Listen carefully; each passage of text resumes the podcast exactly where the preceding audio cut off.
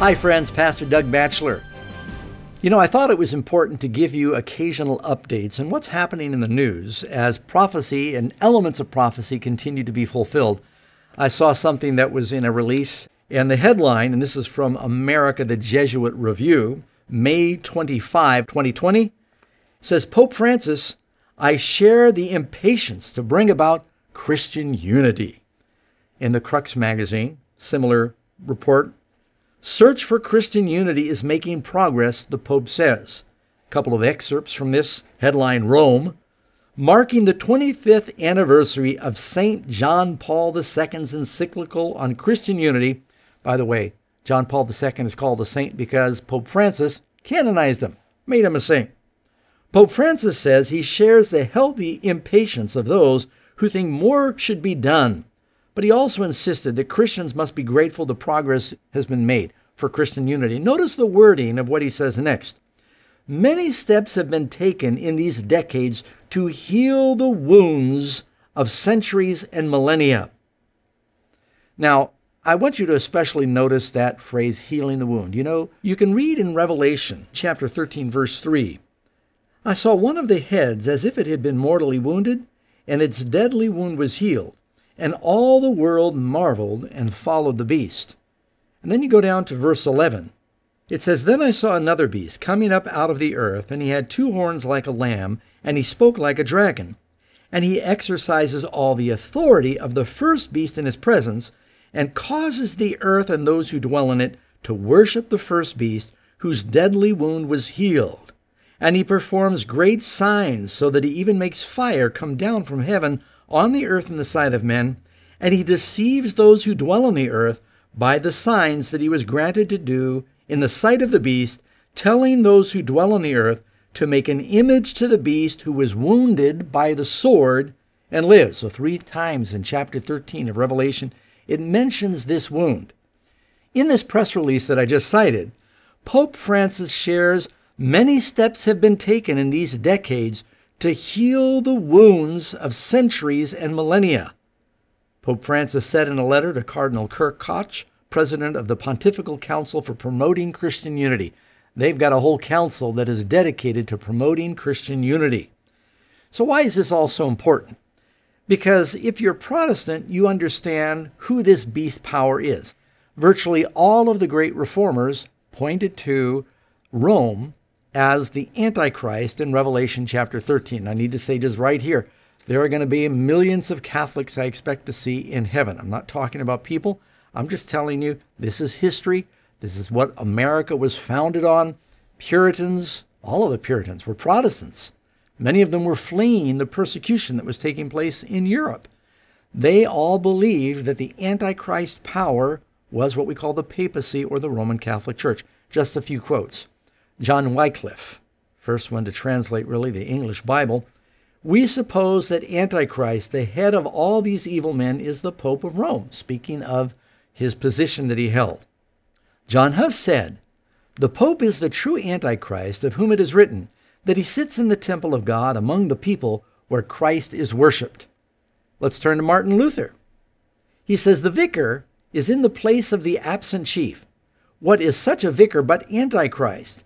I know and am certain that the papacy is the kingdom of Babylon. That can't be misunderstood. John Calvin, Daniel, and Paul had predicted that Antichrist would sit in the temple of God. We affirm him to be the Pope. Some persons think us too severe and censorious when we call the Roman pontiff the Antichrist.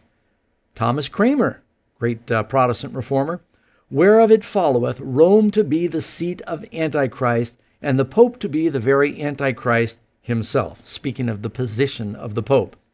You can look at the works of John Knox. Yea, we doubt not to prove the kingdom of the Pope to be the kingdom and power of Antichrist.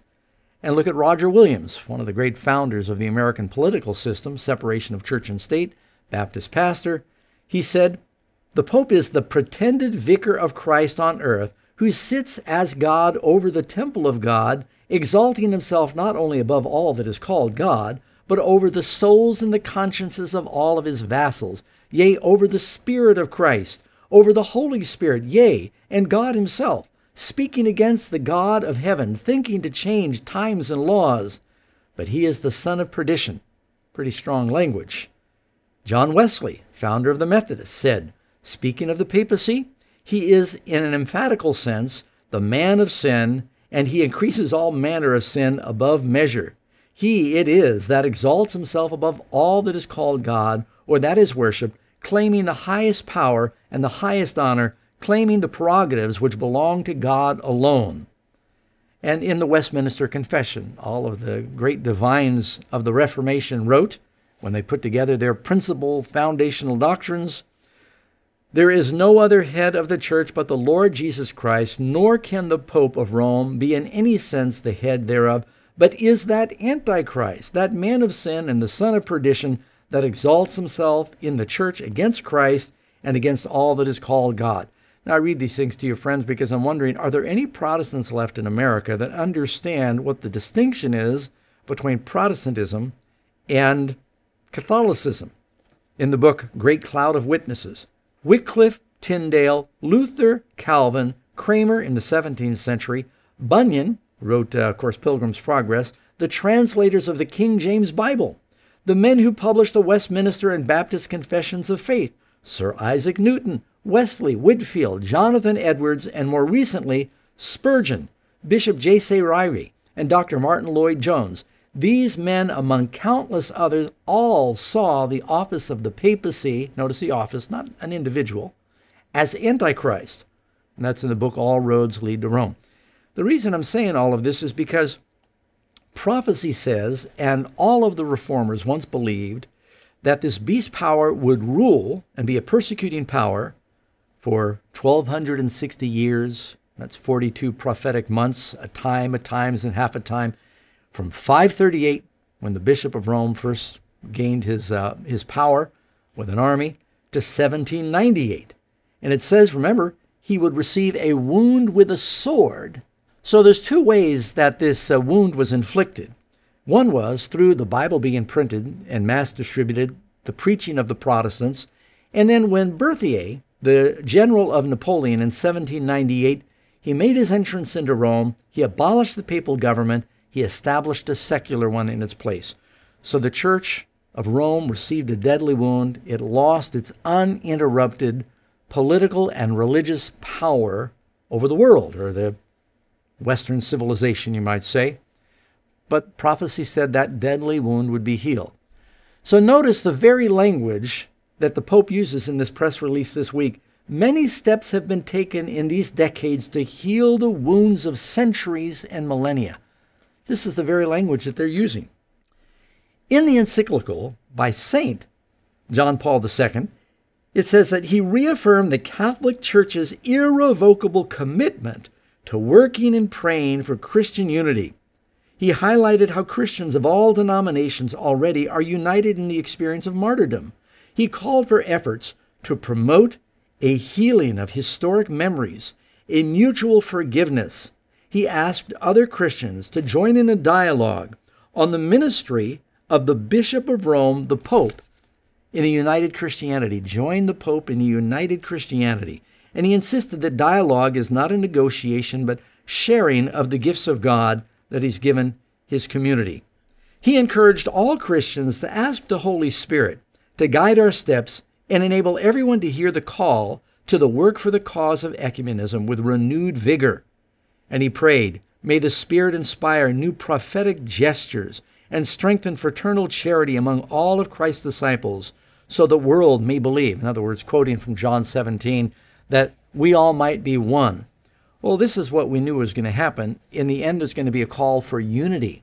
Two groups. One group is going to worship the beast in his image. They'll ultimately receive the mark of the beast. There will be another group of genuine Protestants that will protest against these changes that were made to true Christianity and the Bible.